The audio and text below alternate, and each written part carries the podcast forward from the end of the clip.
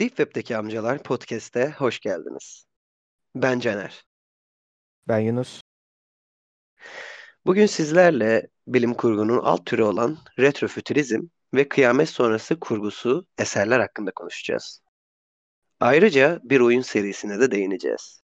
Ancak önceden söylemem gerekli ki biz bu konuların uzmanı değiliz. Sadece kendi araştırmalarımız ve deneyimlerimiz üzerinden sizlerle konuşacağız. Öncelikle kıyamet sonrası kurgusu eserlerden başlayayım. Bu tarzda ilk eserler Mary Shelley'nin veba döneminden etkilenerek yazdığı The Last Man adlı eser ile başladı. Kıyamet sonrası kurgusu eserlerin temel amacı ekolojik, biyolojik, nükleer, kıyametvari olaylardan sonra yaşayan insanların karşılaşacağı sonuçları anlatmaktır. En çekici tarafı ise bugünün, tabii şu anki yaşadığımız pandemi dönemi hariç, bir yıkım sonrasında sağ kalarak yeniden başlamanın nasıl olacağını görmek. Şu anki pandemi döneminin distopik tarafını bir sonraki bölümlerde konuşuruz belki. Neyse devam edeyim. Modern, apokaliptik ve postapokaliptik kurgunun kökleri geçmişin apokaliptik edebiyatına kadar uzanır. Dünyadaki çeşitli mitler ve inançlar insanlığın ve dünyanın sonunu öngören veya tasvir eden hikayeler içerir. Ve bu konuya örnek olarak birkaç kitap önerim var. Arkady ve Boris Strugatsky'nin Uzayda Piknik adlı kitabı ve hem oyun serisi de olan Metro 2033-2034 serisi ve benim için bir tık guilty pleasure olan Açlık Oyunları serisi. Şimdi ise retrofütürizme geçelim. Tabi apokaliptik kısmında yeterli bilgi vermemiş olabilirim. Ancak çok da uzun tutmak, tutmak istemiyorum. Retrofütürizm kelime anlamıyla geçmişin gelecek öngörüsü anlamına geliyor. Retrofütürizm birkaç alt kategoriye ayrılıyor ancak bunlara aşırı değinmek istemiyorum. Ee, örnek olarak Edgar Allan Poe'nun fetişi olan steampunk dediğimiz yarı fantastik ve yarı bilim kurgu olan buhar basıncından alınan gücün mekanik enerjiye dönüşmesi ele alınıyor. Ayrıca dizel punk ve atom punk da yine retrofütürizmin mantığını açıkça gösteren alt kategorilerdir. Dizel punk teknolojiyi savaşla birleştiren, aynı zamanda İkinci Dünya Savaşı'nın gerçeklerini de açıkça gösteriyor. Dönemler ilerledikçe insanlığın geleceğe dayalı fikirleri tabii ki değişmekte. Örnek olarak oyun serilerinden bahsedip Yunus'a topu atacağım. Fallout serisi, Bioshock serisi ve Wasteland serisi retrofütürizmin açıkça görüldüğü birkaç oyun serisidir. Ee, şimdiden sürçülisan ettiysem affola ve topu Yunus'a atıyorum. Ee, şimdi Yunus ile e, kısaca birkaç oyuna ve en sevdiğimiz seri olan Fallout serisine değineceğiz. Sendeyiz Yunus. Tekrardan hoş geldiniz. Öncelikle Caner'in de dediği gibi birkaç e, oyun serisinden, postapokaliptik oyun serisinden bahsedip daha sonra asıl bahsedeceğimiz önemli e, esere geleceğiz. E, bunlardan tabii Wasteland, Stalker, e, Dimitri Gulkovski'nin yazdığı Metro serisi e, ve daha birçok bunların etkilediği, bunların ilham aldığı birçok oyun e, bu türe büyük katkı sağladı. Tabii asıl en önemli bu türe katkı sağlayan ve hem postapokaliptik hem de retrofütürizmi bir araya getiren ve bunu çok iyi sentezleyen oyun serisi olan Fallout'u konuşacağız. Öncelikle Fallout'un biraz tarihçesinden ve biraz da lore'undan bahsetmek istiyorum. Tabii bunun yaklaşık bir 40 yıl geçmişe götüreceğim sizi.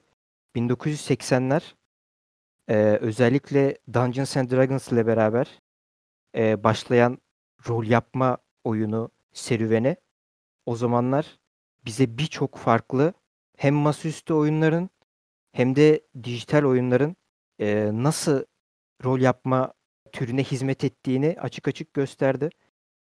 Özellikle o döneme damga vurmuş şirketlerden biri olan The Interplay, Bard's Tale ile beraber 80'lerin başından başlayarak Bard's Tale serisiyle beraber çok büyük bir popülerite yakalamış ve Bunun üzerine büyükçe paralar kazanmış bir şirket. Fakat daha sonra Interplay'in çalışanları ve yöneticileri şunu fark ediyor ki o dönem çok fazla fantezi içerikli rol yapma oyunu var piyasada. Gerek masaüstü olsun gerek dijital olsun. Ve Interplay yöneticileri daha farklı, daha ilgi çekici bir eser yapma peşine düşerler. Bilim kurgu olmasını isterler ve bu eserin. Ve o zamanki en büyük ilham kaynaklarından biri Red Dawn isimli 1984 yapımı bir filmdir. Nükleer savaş sonrası Sovyet Rusya ve Amerika arasında geçen o dönemi anlatır yani. Daha sonra Interplay çalışanları bir oyun oyun yapmak için Red Dawn'un konusunu fazla sıkıcı ve ilgi çekici olmadığını anlarlar ve konsepti biraz değiştirirler. İşin içine daha fantastik, daha bilim kurgu varimsi nesneler eklerler ve karşımıza Wasteland çıkar. Wasteland'in ilk oyunu dünyada insanların robotlarla savaşması ve dünyanın tam bir kaos ortamı olması ve tabii ki de kıyamet sonrası dönemi konu alır. Tabii Wasteland o dönemler için fazla RPG yani rol yapma mekaniklerini hissettirmeyen bir oyundur. Her ne kadar postapokaliptik tarzını çok iyi yansıtsa da biraz eksik bulurlar ve bunu tamamlamak için yıllarca Interplay çalışanları düşünür. Ve en sonda Interplay yöneticileri akıllarına çok iyi bir fikrin geldiğini ve bunu uygulamaya geçireceklerini söylerler. Bu fikir ise masaüstü RPG'lerde olan, masaüstü rol yapma oyunlarında olan karakter e, yetenek setidir. Karakterlere yetenek verirsiniz ve bu yetenekler e, gerek çeviklik olsun, gerek gözlemci yeteneği olsun, gerekse de güç yeteneği olsun. Bunlarla beraber karakterleri güçlendirip kendi istediğiniz role bürünürsünüz. Ve Interplay'in asıl istediği elementler ise buydu. Fakat Wasteland'de bunu tam olarak oyun dünyasına geçirememişlerdi. Yeni yapacakları oyun olan Vault 13 isimli e, yapım e, bunların dahasını da barındırıyordu. O zamanki Interplay çalışanları bazı söyleşilerde şunu söylerler. Biz sadece postapokaliptik bir bilim kurgu yapmaktan çok aynı zamanda 1950'lerin kültürünü, giyim tarzını, reklamlarını, arabalarını, binalarını ve şarkılarını kullanan, bunları benimseyen bir retrofütüristik oyun yapma girişiminde olduklarını açıklarlar. Ve daha sonra aradan bir iki sene geçer. E, oyun az çok prototipi çıkmıştır fakat Interplay çalışanları ismini beğenmezler. Vault 13'ün çok spesifik olduğu ve aslında tam olarak amacına hizmet etmediğini anlar ve daha sonra ismini Fallout olarak değiştirirler. Fallout bahsettiğim gibi hem postapokaliptik hem de retrofütürizmi çok iyi birbirine sentezleyen ve muhtemelen bunu oyun dünyası gerek sadece oyun dünyası da değil, sinema, edebiyat ve daha nice farklı sanat dallarında en iyi yapan eserlerden biri olduğunu düşünüyorum. Kısaca Fallout'un lore'undan bahsedecek olursak 22. ve 23. yüzyıllarda alternatif bir zaman aralığında geçer e, Fallout oyunları. Dünya teknolojik anlamda çok gelişmiş ve lazer tabancalar, roket hizmetkarlar, atom enerjiyle çalışan arabalar gibi pek çok icat icat edilmiştir. Ve bunlar insanlığa hizmet etmektedir. Bununla birlikte az önce de bahsettiğim gibi 1950'lerin kültürüne saplanıp kalmıştır. Ve hatta o dönemin renk paletlerinde çok fazla sahiptir. Bununla birlikte 1950'lerde gezegenin üzerinde uranyum ve petrol kaynaklarının tükenmesiyle birlikte Fallout evreninde büyük bir savaş başlar. O zamanki Çin dünyayı kasıp kavurur. Gerek ekonomisiyle gerek askeri gücüyle ve Amerika'ya o zamanki Amerika'ya kafa tutar. Amerika'nın bir parçası olan Alaska eyaletini istila eder. Buna karşı koymak için Amerika birlikleri Kanada'ya büyük askeri takviye yapar ve bu da büyük bir savaşın aslında başlangıcıdır. Ve 2077 yılıyla beraber e, küresel bir nükleer savaş başlar ve neredeyse 2 saat civarında medeniyetin sağ kalmayacağı bir şekilde atom bombaları patlatılır ve bunların birkaçı da Amerika topraklarına düşer. Fakat devlet bu nükleer savaşın olacağını daha önceden bilmektedir. Fakat bunu kendi halkından saklamaya çalışır. Bir şekilde kendi halkına bunu alttan alttan empoze etmeye çalışır. Ve devletin aslında büyük bir projesi vardır. Bu projede Wall projesidir.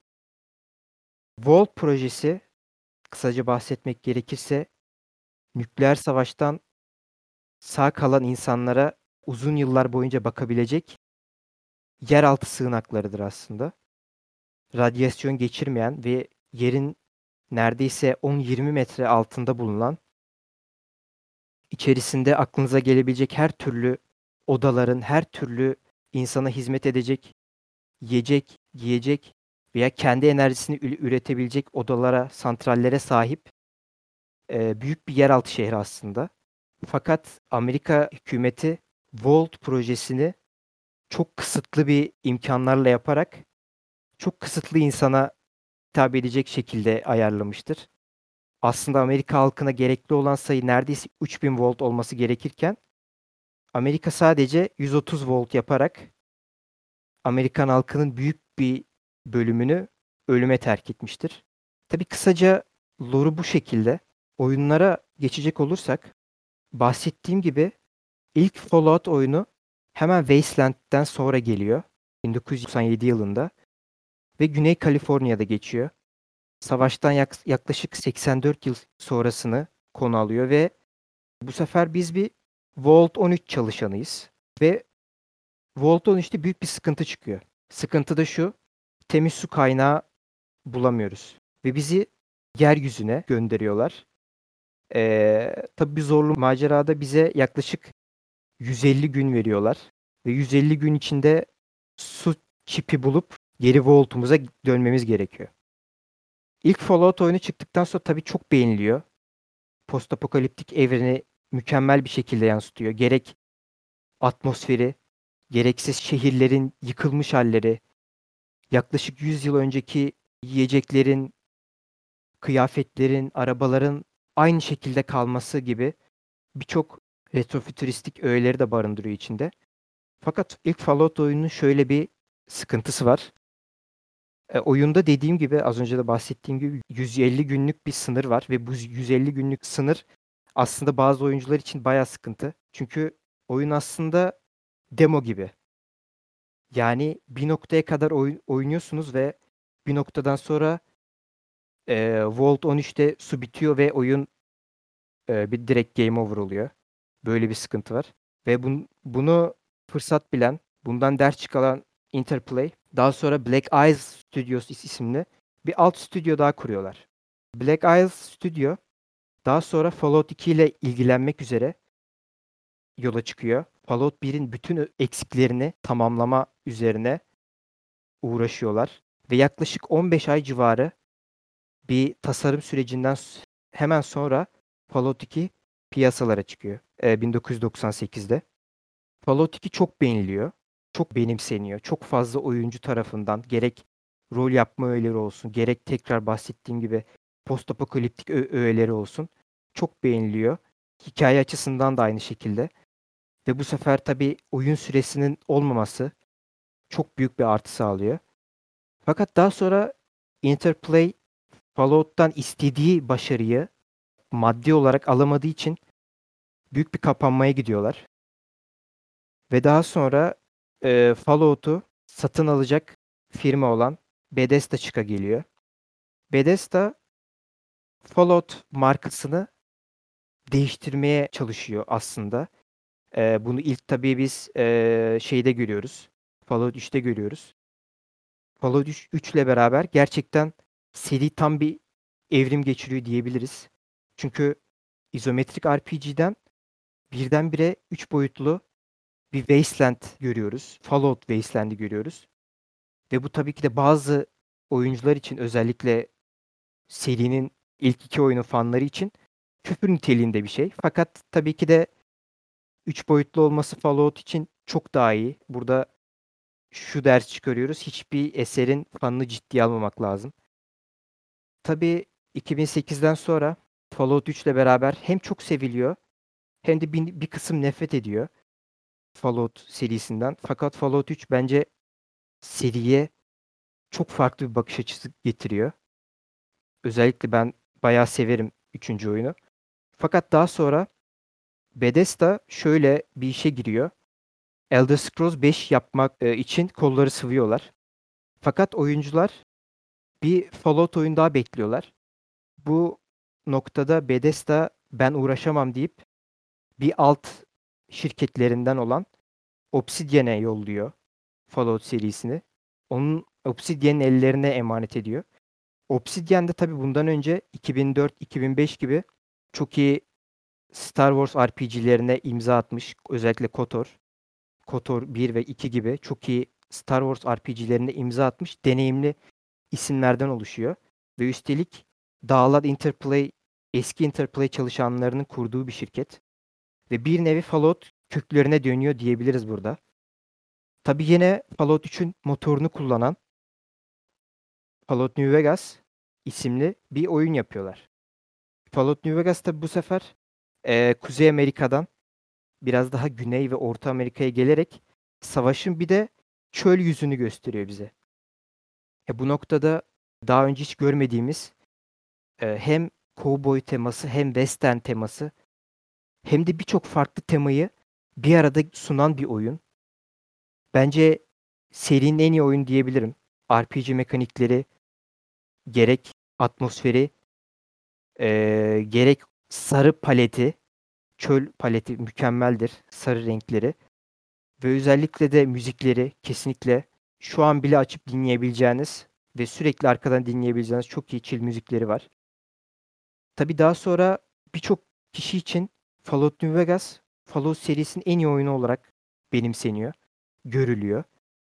Aslında Fallout New Vegas bir ara oyun. Fakat Fallout 3'ten çok daha fazla satış başarısını yakalıyor ve daha da öne geçiyor.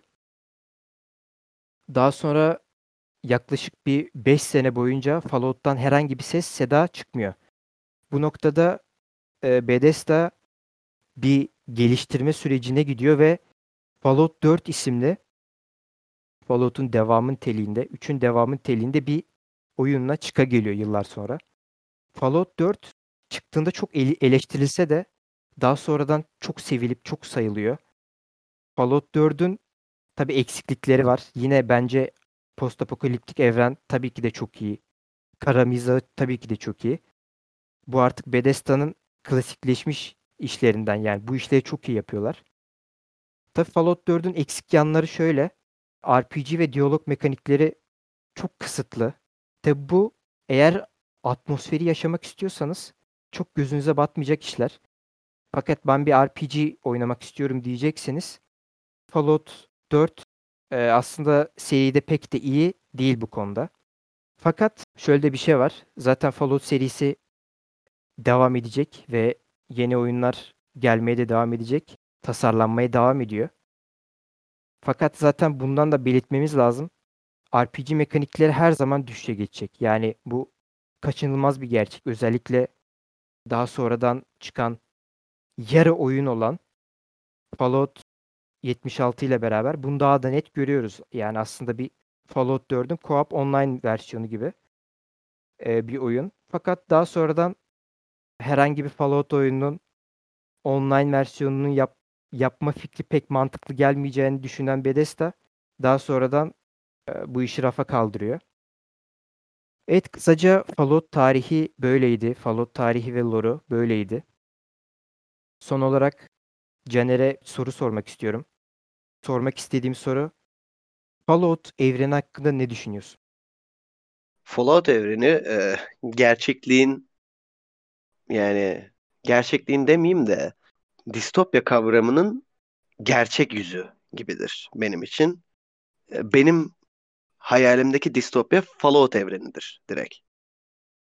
Sonra Fallout evreninin hikayesi, yaratık tasarımları, yaratıkların hmm, hepsinin ayrı derecedeki saldırganlığı olsun, hepsinin hepsinin tek amacı seni öldürmek olması bile garip bir şekilde cezbediyor. Diğer oyunlardaki e, yaratıklardan ne farkı var diyorsunuz ama diğer oyunlardaki yaratıkların tek amacı öldürmek.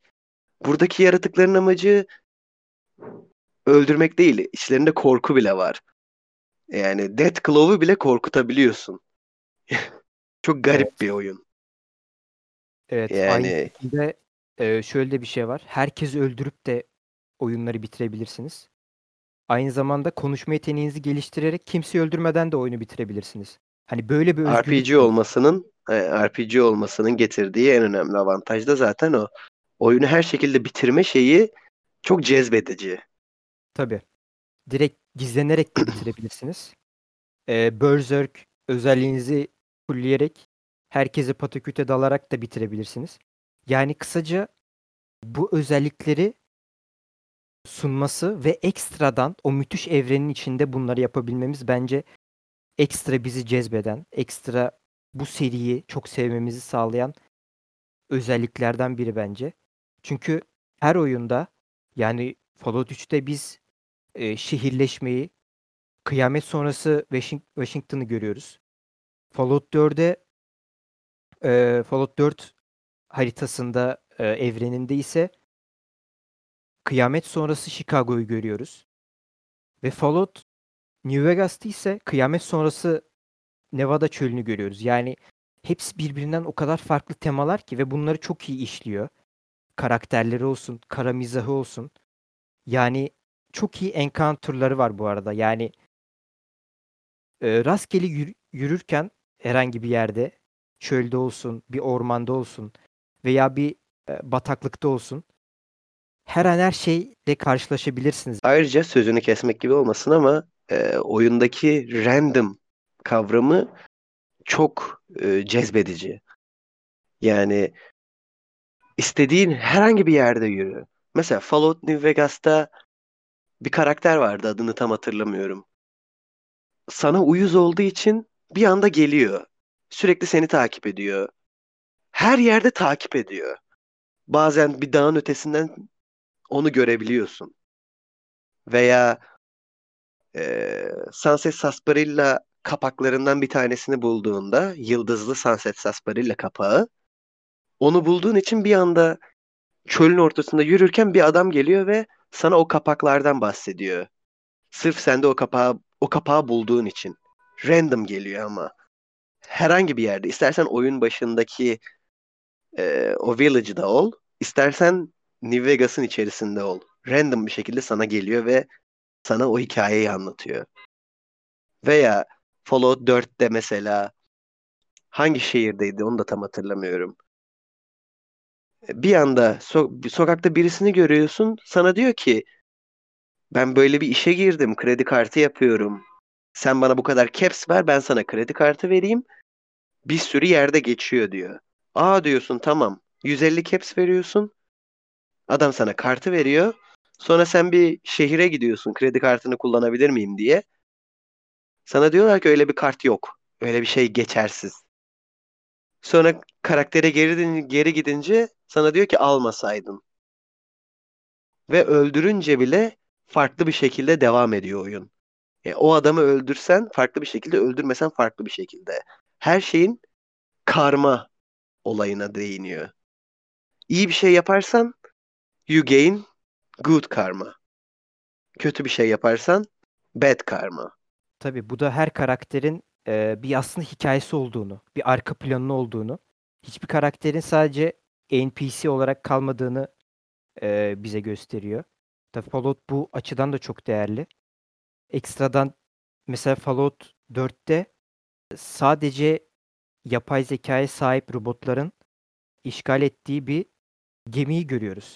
Ve gemiye gittiğimizde aslında kendi sahiplerinden kaçmış ev robotları aslında ve bir şekilde o gemiyi çalıştırıp e, buradan uzaklaşmaya çalışıyorlar. Böyle ilginç şeyler de görüyoruz veya New Vegas'ta halüsinasyon yeteneğimizi, halüsinasyon perk'ümüzü açarak random uzaylı istilasını tanıklık edebiliyoruz ve hatta öldürünce bile uzaylı silahını alıp kullanabiliyoruz. Bu tip çok fazla easter egg'imsi şeyler var.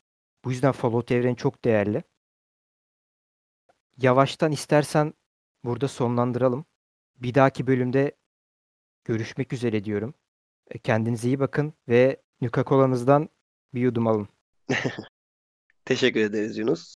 Ben de o zaman tekrardan diyorum ki e, war. War never changes. Ve dostlarınızı kendinize yakın, podcast sunucularınızı ise kendinize daha yakın tutun. Dinlemede ve sağlıcakla kalın.